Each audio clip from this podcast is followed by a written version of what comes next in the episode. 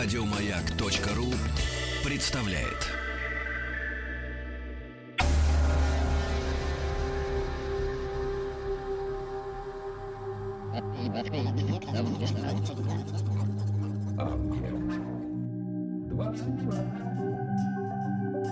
Объект 22. Литературный Нобель. Это «Объект-22», я Евгений Стаховский, и очередная серия нашего проекта, посвященного лауреатам Нобелевской премии по литературе. Сегодня год 1927 и 27-й, соответственно, лауреат премии. Литературный, поскольку, напомню, в некоторые годы премия не вручалась, в некоторые годы как раз становились лауреатами сразу два человека, но вот как-то к какому-то моменту все опять сгладилось, и 1927 год, соответственно, 27-й лауреат, как довольно легко запомнить. Здесь уже Ирина Игоревна Блауберг, доктор философских наук, ведущий научный сотрудник Института философии Российской академии наук. Ирина Игоревна, здравствуйте. Здравствуйте. Спасибо, что нашли на меня время, тем более человек, о котором сегодня пойдет речь, лауреат 27-го года, конечно, без всяких совершенно, это вот та личность, которая без всяких сомнений, и даже по прошествии, в общем, уже сколько там, 90 лет, не вызывает никаких вопросов относительно того, что уж кто-кто, а этот человек абсолютно точно достоин был вообще любых премий, которые он получал или мог получить, и Нобелевской премии в том числе. Речь о французском философе, ну, все-таки в первую очередь, да, он французский философ, Анри Луи Бергсон, таково полное имя, ежели да, мне... Да. Память не изменяет. Но прежде чем мы перейдем к Бергсону, два слова о Нобелевке. Я совершенно вот только сегодня поймал себя на мысли, прошерстив как-то список в очередной раз, что смотрите, французы, почему-то как-то так получилось, у Шведской академии, да, у Нобелевского комитета вообще очень в чести. Да. Во-первых, если посмотреть на открытые списки, они открываются через 50, по-моему, лет после вручения, то есть сейчас открыты еще не все списки номинантов, но те, которые открыты, там ну, всегда, практически в каждом году есть французский автор, и более того, почти всегда он не один, и более того, почти всегда их 4-5, ну, в общем, их как-то много. И это касательно только номинантов. Что касается людей, которым давали французов Нобелевскую премию, да, мы говорим только о литературе сейчас, да, да. То начиная с самого первого, Сюль Прюдом, о котором бесконечно вспоминаем здесь, поскольку он был первый, и дальше какое-то безобразие понеслось. Мистраль. Потом через несколько лет Ромен Ролан. Потом Анатоль Франс. Собственно, вот он Анри Бергсон. Я уже сбился со счета, какой он по очереди. И там что дальше еще будет? Впереди нас ждут еще и Сартр, и Камю. Да, и да. Это просто те, кто вспоминается просто так. Не вдаваясь, что называется, в подробности. Вы не пробовали себе объяснять, почему такая популярность французских авторов? Да, это сложно действительно сказать. Может быть, потому, ну, что касается, скажем, Камю и Сартра, это понятно, потому что они писатели, конечно, не только философы и прекрасные писатели. Возможно, во французской традиции... очень сильна подготовка такая риторическая. Они действительно умели замечательно говорить. Я помню, Бергсон сам и друзья его вспоминали, ведь он же учился на одном курсе в высшем учебном заведении вместе с Жаном Жоресом, известным социалистом. И вот Жорес считался прекрасным совершенно оратором. И вот это ораторское искусство, которое очень заметно там в речах, в выступлениях, по разным поводам, конечно, естественно, это не объясняет, почему французские писатели так вот были в чести для Нобелевской премии. Трудно сказать, но то, что они замечательно, конечно, что называется, язык у них подвешен, это сомнений нет. Причем, заметьте, именно французы, в отличие, скажем, от представителей других стран, практически все имена известны нам довольно неплохо сегодня. Ну, кто-то больше, кто-то меньше, чье-то величие неоспоримо, кто-то немножко в тени, но, в принципе, почти все. Ну, Дюгара, может быть, там вспомнить будет сложно. Да. Но все остальные, в общем, как минимум на слуху. Да, вот меня удивило вот что. Я подумала как раз сегодня, а вот Марсель Пруст не попал в этот список, да? Хотя ведь это была замечательная, конечно, фигура, и удивительная такая, новаторская.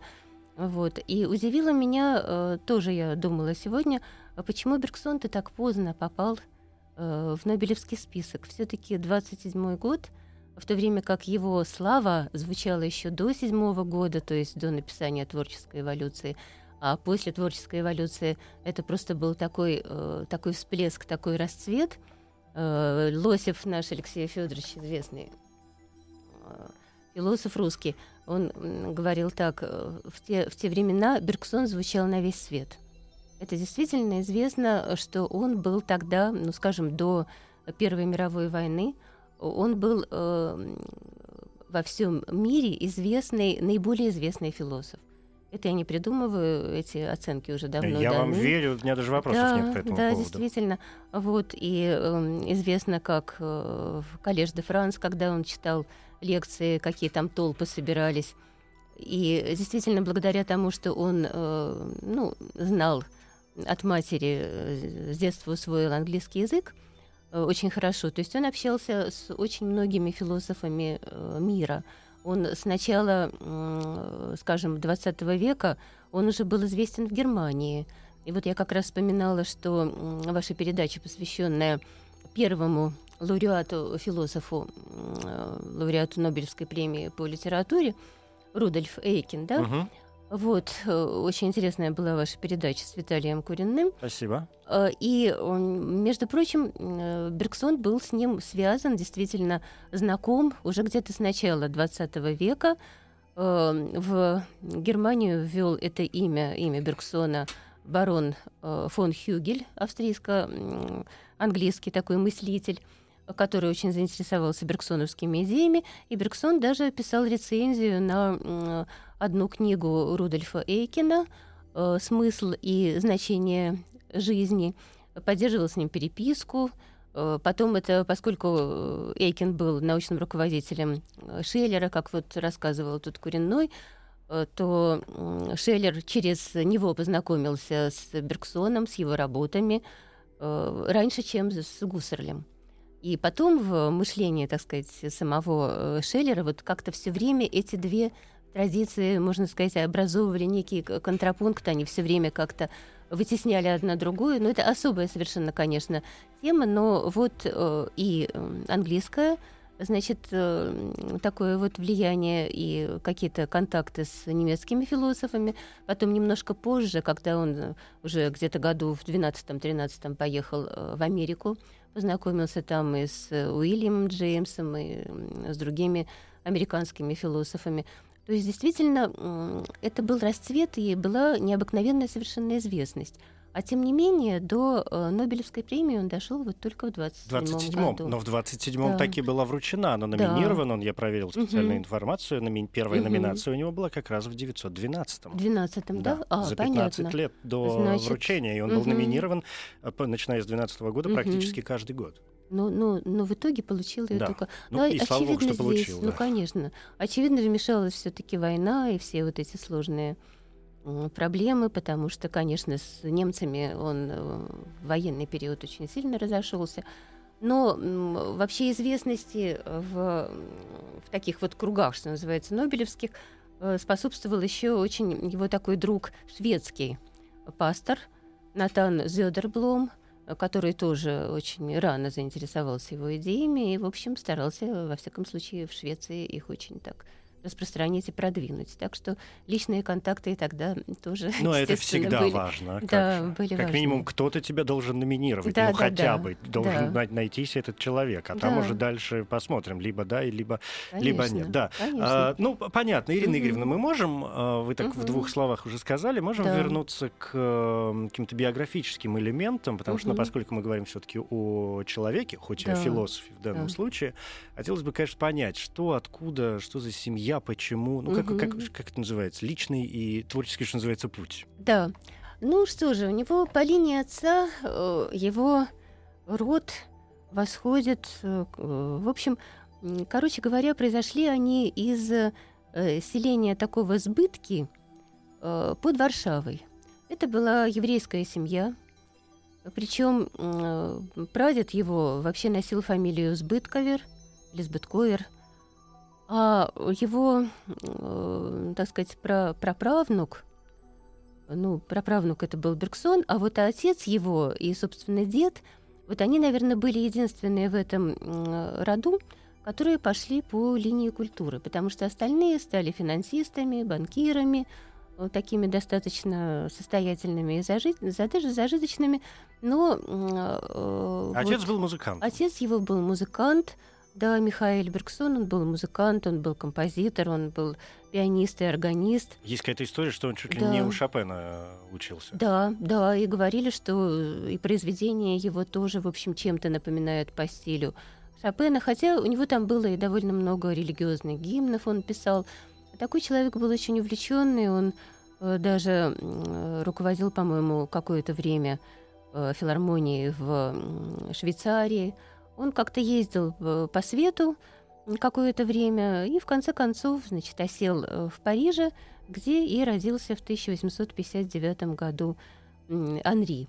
Ну, а мать его была, она была тоже из еврейской семьи, но из английской, из Англии, и вот благодаря ей действительно Бергсон с детства очень хорошо знал английский, фактически второй у него был родной язык. Тогда это было еще не настолько часто, как я понимаю, потому что действительно он как-то выделялся на фоне своих соотечественников именно знанием языков. Ну, немецкий, конечно, он потом выучил, много читал литературы на немецком языке. Но это уже позже. Научный, да. Вот смотрите здесь, какой важный... То есть мы можем говорить о том, что образование его, по крайней мере, вот раннее такое, да, семейное, да, и воспитание было на должном уровне. Я думаю, да, конечно. Семья эта была очень такая культурная, и мать у него тоже... Ну, она занималась, конечно, хозяйством, потому что семья была большая. У Бергсона там было много и братьев, и сестер. Вот, семья дружная очень была, и очень много держалась на матери. Она была таким вот организующим каким-то центром в семье, потому что отец, он не отличался такой способностью устраивать какие-то свои семейные дела. Вот, и Бергсон, Анри, он довольно рано остался в Париже один, потому что семья переехала в 1866 году. Переехала, по-моему, в Лондон. Когда ему было 7. Да, ему было 7. 1859. Да, да, да. Они нашли, его, значит, родители нашли деньги на его обучение, и он учился там в пансионе какое-то время. Вот, потом поступил в лицей, закончил его, и, в общем, он с семьей поддерживал уже такие, ну, ездил, конечно, на каникулы, а так в основном переписывался. То есть он довольно рано так вот стал жить самостоятельно. Ну, смотрите, следующий такой важный пункт, как мне кажется, по крайней мере, из общеизвестных. Ведь, смотрите, получается, ну, по крайней мере, можно сделать такой вывод, что страсть и талант, что немаловажно, к знаниям и к наукам открылся у него, видимо, достаточно рано. И хорошо, что эту страсть он не пустил на самотек, и талант стал развивать, потому что в 19-летнем возрасте у него случилась та самая знаменитая «Эколь Нормаль», высшая нормальная школа, вот эта французская, одно из самых престижных учебных заведений в мире, ну уж во Франции, совершенно однозначно, откуда выходят только выдающиеся умы, президенты, ученые и все на свете. Конечно, конечно, да. Он действительно очень хорошо успевал, между прочим, и в лицее. И когда узнал его учитель математики, преподаватель, что он все-таки выбирает философию, он сказал, что это сумасшествие. Вроде того, мир потерял прекрасного математика. А зачем вам эта философия? Это совершенно ни к чему. Вот. Но Бергсон тогда уже вполне определился, хотя действительно по математике он успевал очень хорошо и вообще проявлял прекрасные способности. Это все замечали, потом его многие лицейские друзья об этом вспоминали. Вот. Но он поступил в высшую нормальную школу, и сначала он, в общем, собирался заниматься совершенно иными вещами, чем потом его привела судьба, потому что он очень был недоволен состоянием тогдашней психологии, он очень интересовался наукой. Он был под сильным влиянием теории эволюции Спенсера, и думал, значит, как-то вот продвигаться в этом направлении. И когда он закончил, ну, очень успешно закончил высшую нормальную школу. Теория эволюции, подождите, Спенсера? Да, теория эволюции Спенсера, да, есть такая. То есть мы не о Дарвине сейчас говорим, нет, ну просто чтобы разделять с моментом. Да, да, да, нет, вот именно он был, он интересовался Спенсером и его вот теорией эволюции. И, собственно, здесь вот, наверное, и пролег какой-то разлом, потому что когда он, закончив, значит, высшую нормальную школу, решил двигаться дальше, он решил заняться исследованием различных понятий механики, углубленным таким вот исследованием. И здесь как раз вот случился такой переворот в его сознании. Вот давно известно, что философия начинается с удивления, да? Об этом еще древнегреческие писали философы. А вот ученик Бергсона Владимир Янкелевич потом говорил так, что философ — это тот человек, который не считает само собой разумеющимся то, что вот кажется остальным. Да? Но это тоже речь идет об удивлении. То есть что-то вдруг его завораживает, останавливает и заставляет задумываться о тех вещах, о которых не задумываются другие. И когда Бергсон занялся, значит, понятием времени, как раз он вдруг удивился и подумал, а что же такое происходит? Что же это такое с понятием времени, в котором совершенно не заключено никакого развития? Откуда берется новизна, если толковать время, как это было в науке, там, в ньютоновской науке, в галилеевской науке и у Спенсера. И вот это было для него каким-то открытием, когда он понял, что это понятие времени, значит, совершенно не соответствует тому, как мы его внутри себя, так сказать, понимаем. Вот, он как-то говорил своему ученику впоследствии, что когда я это понял, я целую неделю ходил очень гордый, и только потом, значит, понял, что, ну, надо как-то... Надо оформить вот это да, все. И надо быть скромнее, в общем, вот так вот. Потому что сначала ему показалось, что он сделал прямо какое-то великое открытие. А он действительно сказал, то есть думал и объяснял это так. Ну вот, допустим, формулы науки. Вот Т1, Т2, да, вот эти вот две оконечности, так сказать, два каких-то предела. А что происходит между ними? Что происходит в самом интервале? Ведь получается так, что в самой науке необратимости времени, если судить по формулам науки, необратимости времени не заложено там. И получается, что в одну сторону мы идем, в другую, обратно мы идем. В общем-то, в формулах ничего особенно не меняется. И надо сказать, что он это действительно заметил, очень такую интересную вещь, потому что наука XX века это подтвердила. Вот, скажем, Илья Пригожин, да, известный создатель там, синергетики, теории самоорганизации, он как раз в своих работах потом, позже, очень часто вспоминал Бергсона и говорил, что Бергсон-то в этом оказался именно прав. То есть он почувствовал, что что-то очень сильно изменилось в самой науке. Наука перестала быть однородной. Это уже не математическое естествознание, какое оно было во время Галилея, да? Потому что действительно в XIX веке появилось ведь очень много других наук, которые очень успешно развивались.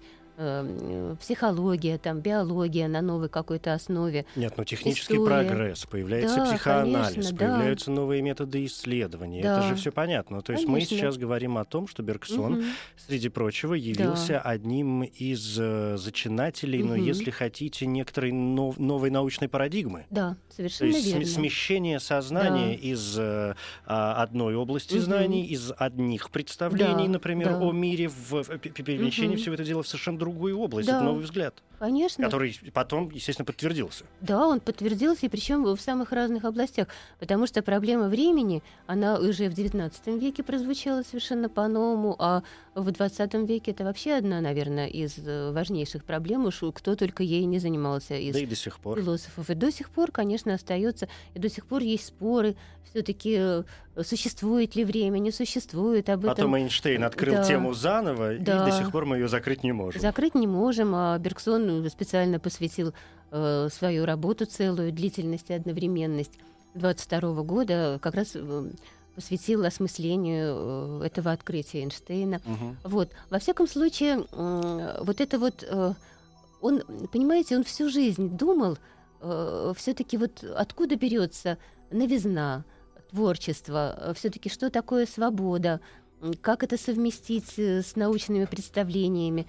И первую свою работу, которую он написал, это вот диссертация его была докторская, «Опыт о непосредственных данных сознания», он как раз и занялся обоснованием свободы, исходя из этого нового понимания времени. Исходя из нового понимания. Да, так, Ирина Игоревна, здесь мне нужно передохнуть немножко, минуту, и мы продолжим. Конечно.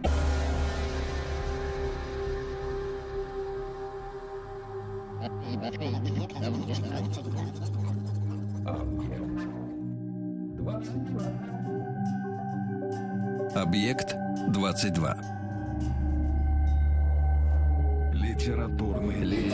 Литературный Нобель. Это «Объект-22», я Евгений Стаховский, и здесь Ирина Игоревна Блауберг, доктор философских наук, Анри Бергсон, лауреат, 27-й лауреат Нобелевской премии по литературе, нас сегодня крайне занимает. Ирина Игоревна, но с такой ранней жизнью, что называется, тихонечко разобрались с образованием, воспитанием и, собственно говоря, происхождением опыта непосредственных данных сознания. Да. Оставим позади и двинемся дальше, чтобы успеть как можно больше. Что происходит дальше? Ну, понятно, что человек начинает преподавать, работать, общаться с людьми, писать какие-то тексты и развивать свои философские мысли, философские идеи, которые в первую очередь, изначально были заточены на вот эти попытки разобраться со временем, которое вообще в философской истории интересовало как раз самые величайшие умы, те, которые понимали, что с этим надо что-то делать, потому что ничего без этого непонятно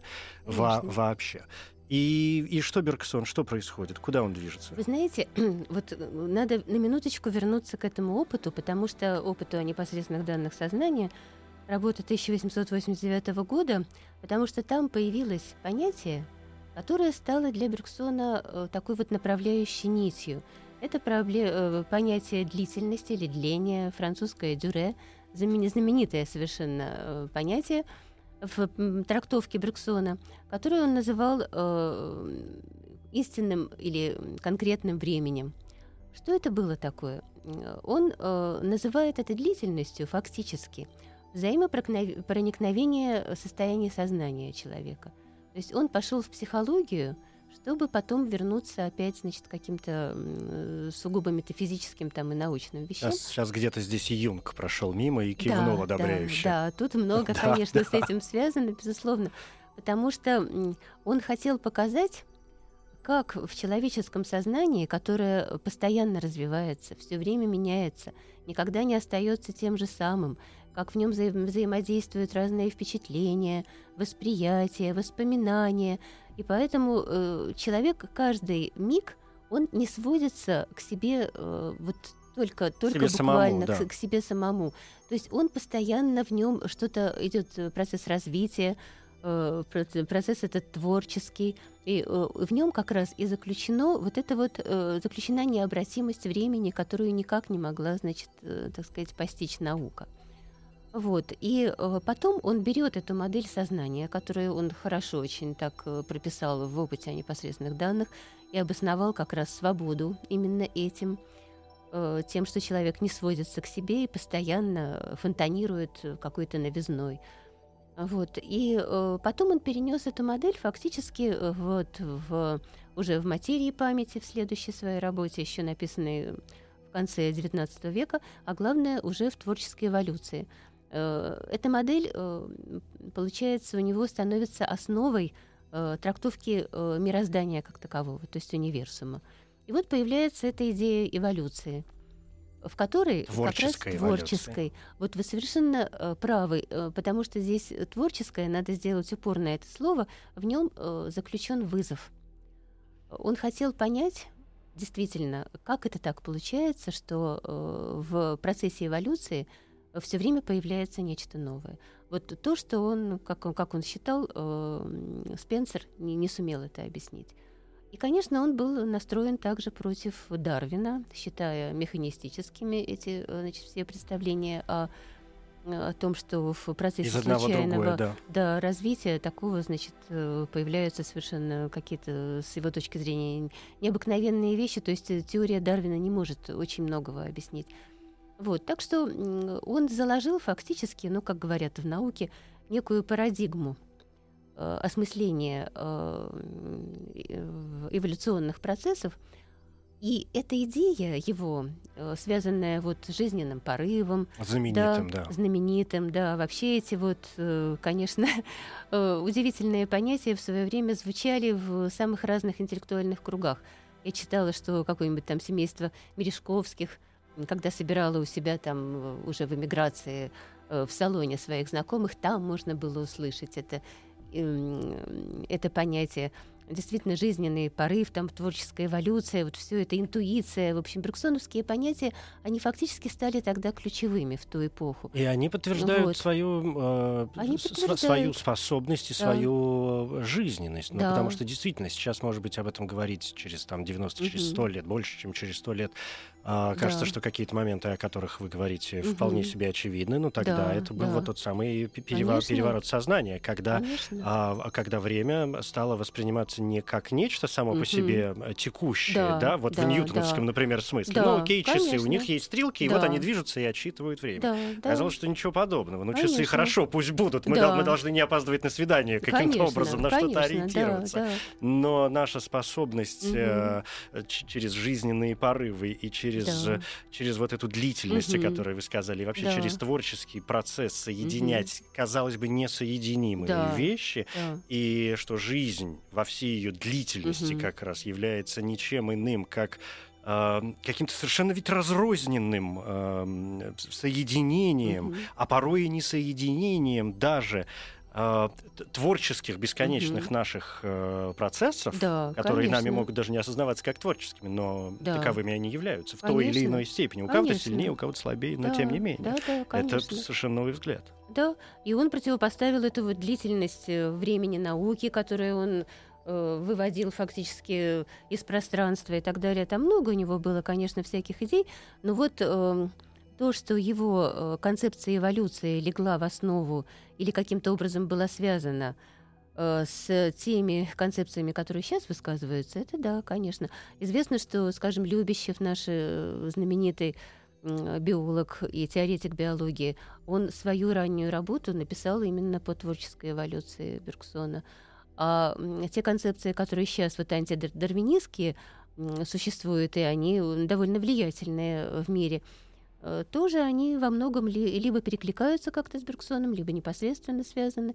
В общем, вот такая... Самое смешное, что сегодня и дарвинистские, и антидарвинистские идеи упираются, в общем, в одну и ту же точку, а именно в Бергсона. То есть ощущение, что он объяснил все со всех сторон. Сказал, в итоге родил новый путь, который не имеет ни к первому, ни второму вообще никакого отношения. Да, конечно. Его часто там относят к интуитивизму, относят к философии жизни, и для этого есть, конечно, немалые основания.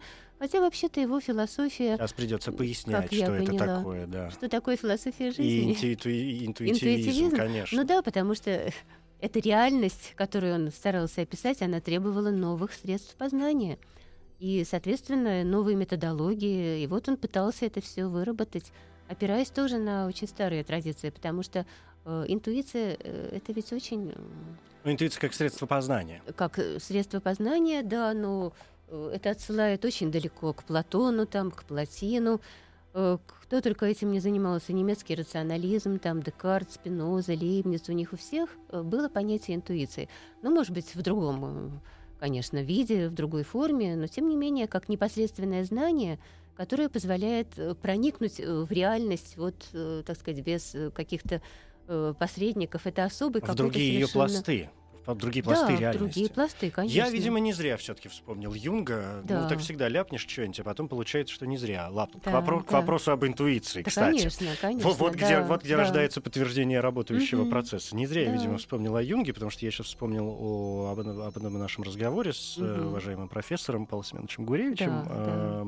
Мы как раз два разговора у нас было касательно Юнга, ну и некоторые другие моменты. И мне тогда очень понравилось, как Павел Семенович вообще роскошно объяснил вот эту систему, этот четырехсторонний квадрат, где присутствует рациональное восприятие, значит, интуитивное, чувственное и ощущение. Вот они, четыре стороны. И что интуитивизм в данном случае выступает как действительно как средство познания, а не просто как некое мистическое, ну, в какой-то мере, конечно, мистическое, но не просто как нечто... как нечто совсем бездумное. Да. Это тот поток, который рождается до того, как ты успеваешь его осознать. Конечно. Потом в науке известны эти вещи интуитивного такого прозрения, многократно описано. Вот в свое время Марио Бунге так и написал книгу на тему «Интуиция в науке». Очень интересная есть. Поэтому Бергсон опирался здесь очень на много что. Ну вот, сам выработал такое вот представление об интуиции. Поэтому его относят к интуитивизму. Но философия жизни, это понятно, потому что жизненный порыв. Но он, его, конечно, относят к этой традиции, хотя он, в общем-то, все же это философия духа. Вот как это было у Эйкена, вот, потому что по Бергсону реальность сама по себе духовна, и человек как раз потому может в нее проникнуть, что он ей родствен, что они, так сказать, одного поля, что называется, ягоды. Он может проникнуть в эту духовную реальность, потому что он сам духовен отчасти. Вот если говорить это очень, так сказать, быстро, кратко и так далее. И он продолжает, Бергсон, очень интересную традицию, которая существовала еще в XIX веке. Когда вот вы говорили с Куренным, вы затронули ту проблему, что существует очень много неизвестных имен в философии, да, которые мы и не слышали-то никогда. Такая же ситуация была во Франции, потому что философия XIX века французского нам еще очень-очень мало и плохо известна. А Бергсон коренится, его концепция коренится, конечно, именно там. Ну, значит, мы должны сказать ему спасибо и за то, что он эту традицию, по крайней мере, в себя вобрал и обработав ее, смог дальше уже передать нам, повлияв тем самым на последующие, чуть было не сказал, умы, и тут же вспомнил, что Бергсон был, в общем, против опоры на исключительный интеллект, что должна быть какая-то совокупность факторов. Конечно, он интеллекта не отрицал, естественно, но он считал, что интуиция имеет дело с жизнью, с сознанием, с естественными системами, существующими там в мире, а интеллект у него совершенно другая своя область знания, он ее не отрицал, но, в общем, каким-то образом это все разделил. Потом он, правда, описывал, говорил, что на самом деле он развел это в методологических каких-то, так сказать, основаниях. Что на самом деле, конечно, существует общий процесс познания, в котором есть и интуитивные элементы, и рациональные, интеллектуальные, конечно, и так далее. Он просто хотел показать, что познание не сводится к чисто логическим дискурсивным факторам, что все это гораздо сложнее, что интуиция действительно опирается на бессознательные какие-то пласты человеческого там сознания, что все происходит гораздо сложнее. И вот то, как он это описал, это действительно очень интересная картина. Но еще о чем бы я хотела сказать, это вот, значит, мы перебрали, сказали о влиянии там на естественные науки Бергсона, на биологию, на психологию, конечно, и на литературу. Вот у нас литературный Нобель. Литературный, все-таки. Литературный Нобель, Вернемся к литературе. И тут надо сказать, что, конечно, Бергсон оказался выразителем духа эпохи, в том смысле, что он в философии сделал то, что его там современники или там младшие современники делали в литературе, там в живописи, в музыке и так далее. Здесь, конечно, невозможно не упомянуть литературу потока сознания. На кого-то Бергсон прямо повлиял, на кого-то, как говорит один мой коллега Виктор Павлович Визгин, это было такое явление духовного резонанса. То есть которое вообще как-то, оно, видимо, повлияло очень сильно на многих в то время. Такое ощущение, я когда смотрю, почему именно в то время куча всего. Литературный Нобель. Да, Ирина Игоревна, но вернемся к потоку сознания. Действительно, конечно, очень интересная и такая определенная техника, появившаяся, в общем, в эпоху уже модернизма, по крайней мере, развившаяся серьезно именно в это время. Да. Такое ощущение, я не могу отделаться, я уже сказал, от этой мысли, что как будто вибрировало что-то в воздухе, и очень разные люди в себя ее вобрали. И ведь это возвращаясь, например, к квадрату Юнга, это ведь та удивительная вещь, которая включает в себя и рациональное, и интуитивное, и чувственное, и ощущаемое. Да, и выстраивается все в одну какую-то систему. Да? За примерами далеко ходить не надо. Возьмите Пруста того же самого, возьмите Джойса, возьмите, не знаю, Вирджинию Вулф. Это конечно, если по верхам просто проскакать. Да, и не углубляясь в подробности. То, что первым приходит на ум. Потому что у них у всех время и память, это можно сказать, главные герои. Вот она длительность. Да, это самая длительность, в которой постоянно это взаимопроникновение, непрерывность сознания, постоянные наплывы в различных впечатлений, памяти, воспоминаний, восприятий. Это очень, конечно, интересная какая-то удивительная вещь. Вообще Бергсон говорил, у него есть своя эстетическая концепция, и он считал, что художники, им свойственно такое расширенное восприятие. Они схватывают то, чего обычный человек не может, потому что он живет в каких-то таких шорах, более ориентированный на практическую жизнь, как и наука тоже стремится к какой-то практической полезности. А художники рождаются оторванными, как он говорил, от таких практических каких-то задач жизни, и поэтому они в состоянии воспринять мир гораздо глубже и шире. И действительно складывается такое ощущение, что где-то в середине XIX века расширилось восприятие у человека. По-моему, искусствоведы даже какие-то в свое время специально этим занимались. Те, кто исследовал, скажем, явление импрессионизма и постимпрессионизма, человек по-другому увидел мир, и художник это запечатлел. И в литературе, в философии действительно происходило нечто подобное. Что касается Пруста, Бергсон же вообще с ним был в родстве, часто встречался. В родстве? Пруст, в родстве через жену, через жену Бергсона. У него Пруст был шафером на свадьбе. Они часто встречались, беседовали о чем-то.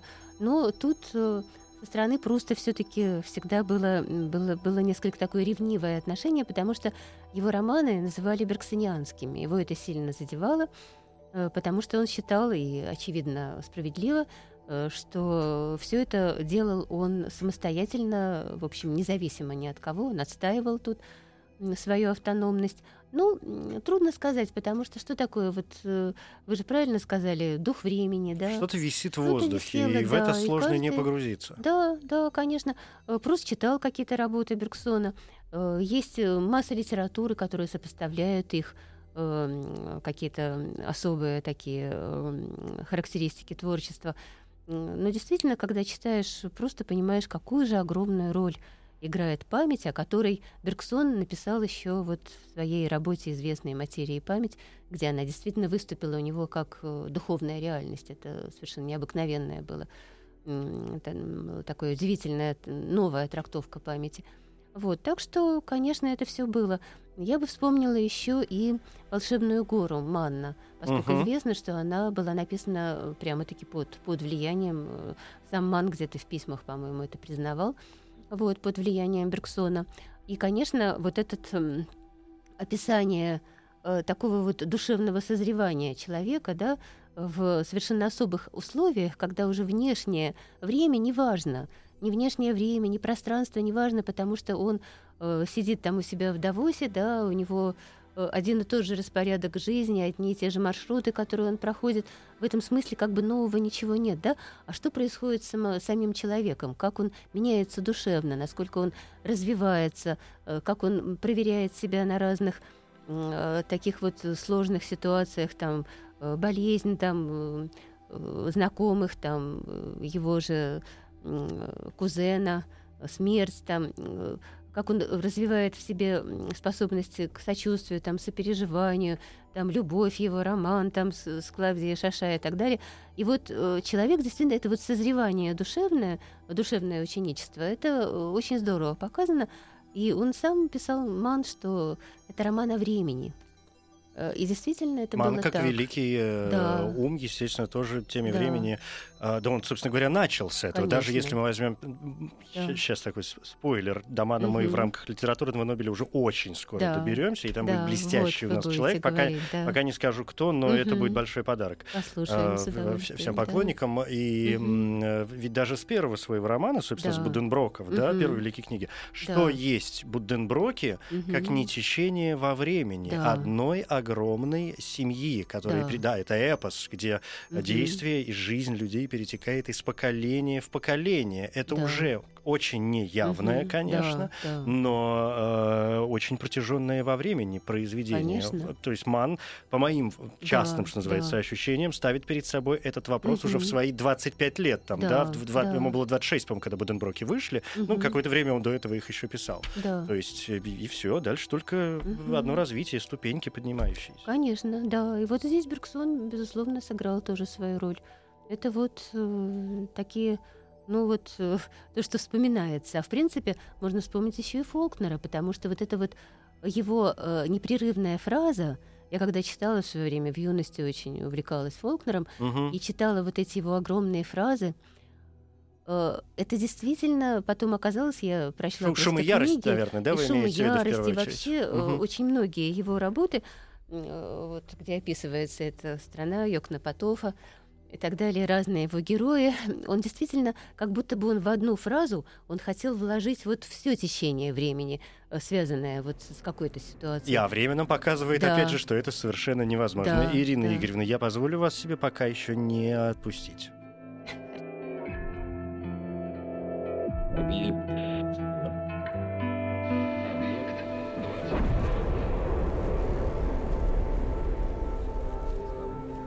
Объект 22. Литературный Нобель. 27-й лауреат Нобелевской премии по литературе Анри Луи Бергсон нас сегодня занимает. Я Евгений Стаховский, здесь Ирина Игоревна Блауберг, доктор философских наук. Еще буквально несколько минут, потому что есть какие-то моменты, без которых, ну, понятно, что картина о Бергсоне и так не будет полной. Глупо было бы, если бы мы в час тут все уложили. Но есть несколько моментов, которые я все же хотел с вами обсудить. Потому что я, знаете, о чем вспомнил, возвращаясь к теме времени, развития и вообще творческих порывов. То есть у меня в свое время, когда я как-то был очень увлечен Бергсоном, возникали, естественно, да, в общем, и даваемые им. Они не то, что возникали у меня. Эти выкладки, по большому счету, давались им самим. Вот эти аналогии с природой. Ведь что такое творческие порывы? Ведь мы своими человеческими творческими порывами... живя на планете Земля, в рамках каких-то там природных процессов, что мы делаем, по большому ведь счету? Мы бесконечно пытаемся эту самую природу себе подчинить, забывая зачастую о том, что у природы есть свои творческие процессы. То есть мало того, что мы забываем, что мы ее часть, а не она наша, так у нее есть свои творческие процессы, и поэтому познать ее до конца, ну, наверное, вот тут-то и случится глобальная катастрофа, я не знаю, апокалипсис, рагнарёк, как угодно можно называть, но вот как только мы друг друга окончательно поймем, вот здесь-то все и закончится, потому что больше нам делать друг с другом скучно будет, как писал Селлинджер, да, никогда никому ничего не рассказывайте до конца, расскажете все, и вам самим станет скучно. Но вот эта ассоциация, вот эта параллель, да, аналогия вот этих творческих процессов, которые прекрасно укладываются в обычные природные процессы, заставляет меня вспомнить о, конечно, моей самой любимой работе Бергсона, совершенно блестящем, очень небольшом труде, который называется просто-напросто «Смех». Да. «Смех» — это, конечно, была у него удивительная работа, единственная работа посвящена как бы эстетике, хотя дело там не в эстетике совсем. А дело в том, как человеку жить в мире, как индивиду, так сказать, вписаться в некоторое сообщество, что от него требуется при этом, какая нужна гибкость. И смех тут выступает как, ну, он говорил, Бергсон, как горькое лекарство, которое учит человека существовать в этих социальных рамках, да, не выпадать оттуда. И смех, комическое для него, это именно инструмент какой-то вот согласования индивидуальных порывов человека, которые часто его увлекают куда-то за пределы социальных возможностей, социальных рамок и так далее. Вот, согласование его с обществом. Он описывает очень много там интересных, приводит примеров. Он говорит, если драма передает все самое глубокое в человеческой жизни, да, то смех, он все-таки где-то лежит на поверхности.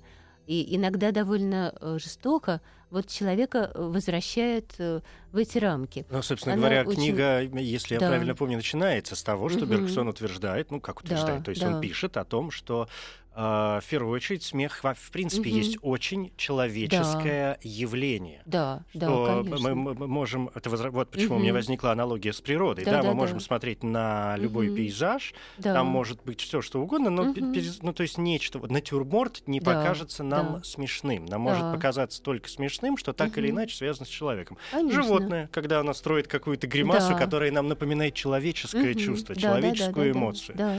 И, или что у него был-то, господи, или что-то механическое, механическое, созданное руками человека. Да. И вообще, когда вот органическое выдается за механическое, вот он говорит, если мы возьмем там, допустим, вот в цирке, как бывает, да, часто человек вдруг начинает имитировать какой-то автомат, и тогда это получается смешно. Действительно, потому что здесь вот появляется эта вот механика, которая не должна быть вообще-то в человеческой жизни.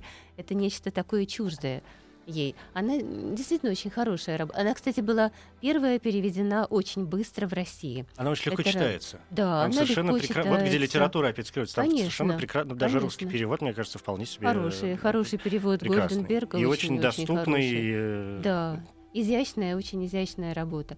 Хотя потом ему говорили, что, ну, он сузил явление комизма, он не взял там комизм, допустим, у Шекспира, опирался там на Мольера и Лабиша, допустим, но тем не менее, что есть, то есть. И я тоже очень часто к ней возвращаюсь. Это замечательно. Но, может быть, он взял как раз Мольера, а не, например, Шекспира. Да. Ну, во-первых, Мольер француз. Да, а конечно. Шекспир все-таки англичанин. Да. Почему француз должен опираться на литературу другой страны? Давайте я разберусь со своими ребятами. Да? Да, у вас в Англии есть свои товарищи, вы там с ними разбираетесь. Да, ну, то есть совершенно не возникает никаких вопросов. Конечно. Что за обвинение какое-то нелепое. Да, да. А ведь...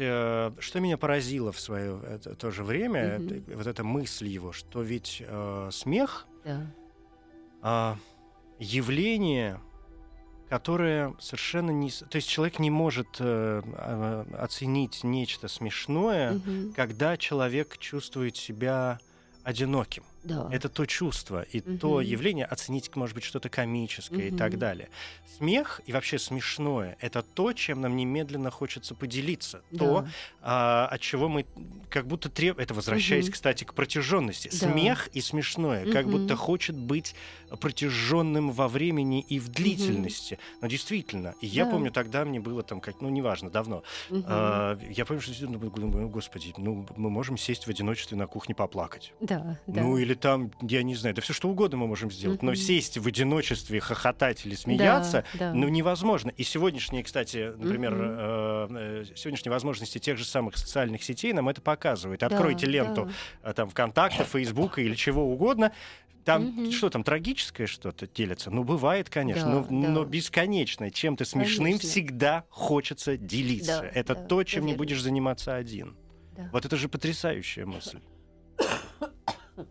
Извините. Водички возьмите, пожалуйста. Она у нас тоже заряжена протяженным временем, почти по Бергсону. Но, в общем, это, сейчас про смех была такая реклама своеобразная, что очень достойная работа. Давайте про поздние годы. Ну, собственно, чем сердце-то успокоилось?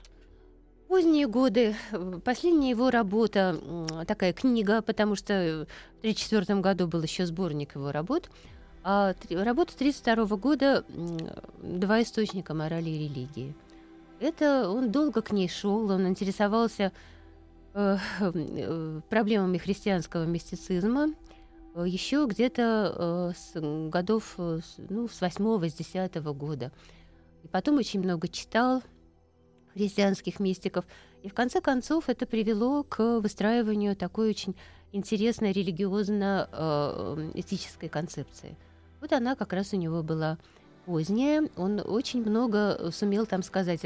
Оттуда пошли знаменитые эти понятия «открытое и закрытое общество», «динамическая и статическая религия».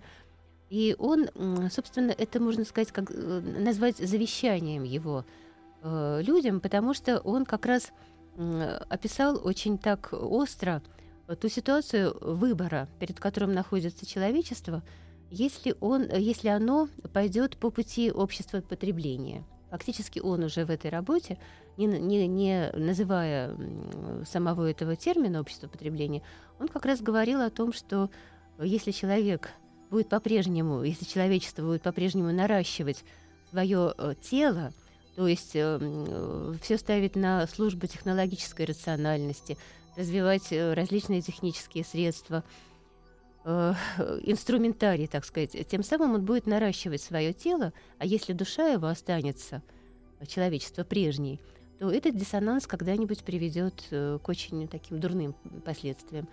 И как выход он предлагал как раз опору на идеи христианских мистиков, на умаление потребностей, не раздувание их, а именно сдерживание.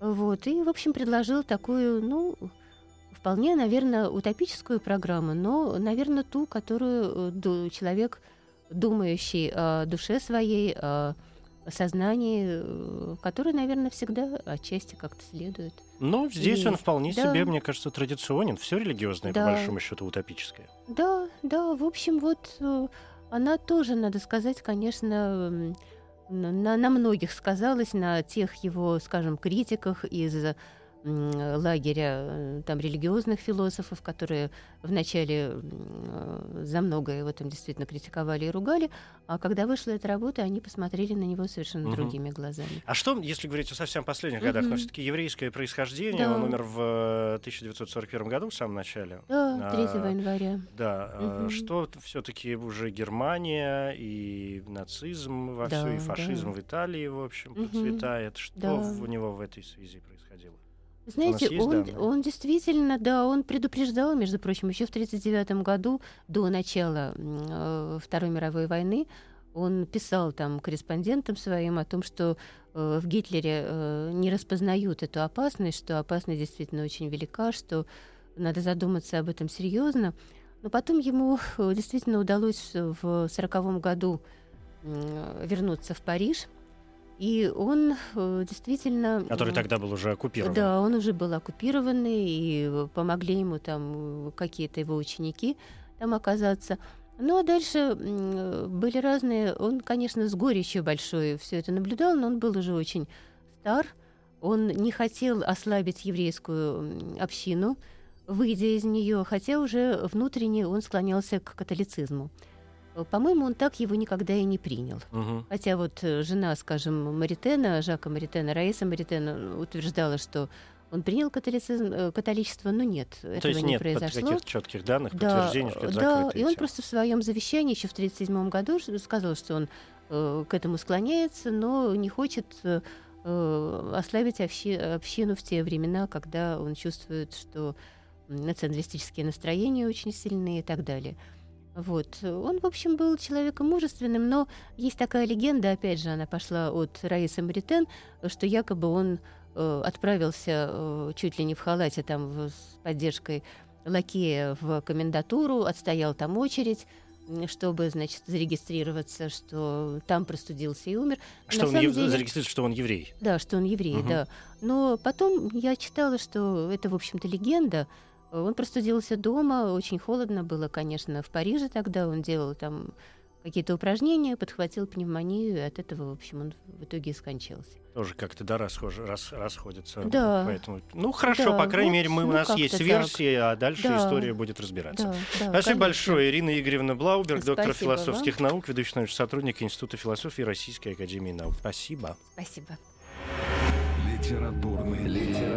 Литературный Нобель. Коротко говоря, Анри Луи Бергсон, французский философ, представитель интуитивизма и философии жизни, годы жизни 1859-1941, наиболее известные труды опыта непосредственных данных, смех, творческая эволюция. Среди других заслуг профессор Коллеж де Франс, член Французской академии, президент Академии моральных и политических наук. Бергсон 27-й лауреат Нобелевской премии по литературе. Это 1927 год. Впервые он был номинирован еще в 1912. Среди номинантов 1927 года были, в частности, Ада Негри, Томас Харди, Эдит Уортон, Гуго фон Гофмансталь. На церемонии вручения премии Бергсон не присутствовал, но послал письмо, из которого чаще всего цитирует следующий отрывок. «Исторический опыт доказал, что технологическое развитие общества не обеспечивает нравственного совершенства живущих в нем людей. Увеличение материальных благ может даже оказаться опасным, если оно не будет сопровождаться соответствующими духовными усилиями». Премия Анри Бергсону вручена с формулировкой «в качестве признания его богатых жизнеутверждающих идей и блестящее мастерство, с которым они были представлены». Объект 22. Еще больше подкастов на радиомаяк.ру.